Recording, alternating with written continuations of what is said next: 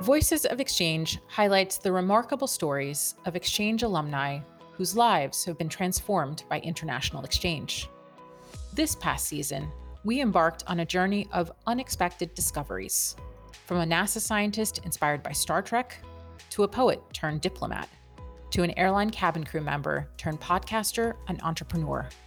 Now, we want to hear from you. What was your favorite Voices of Exchange episode? What stories do you want to hear more of? Do you have other questions or feedback?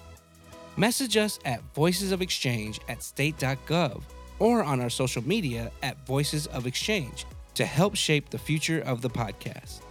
And if you enjoy our show, don't forget to rate and review us on whatever platform you listen on.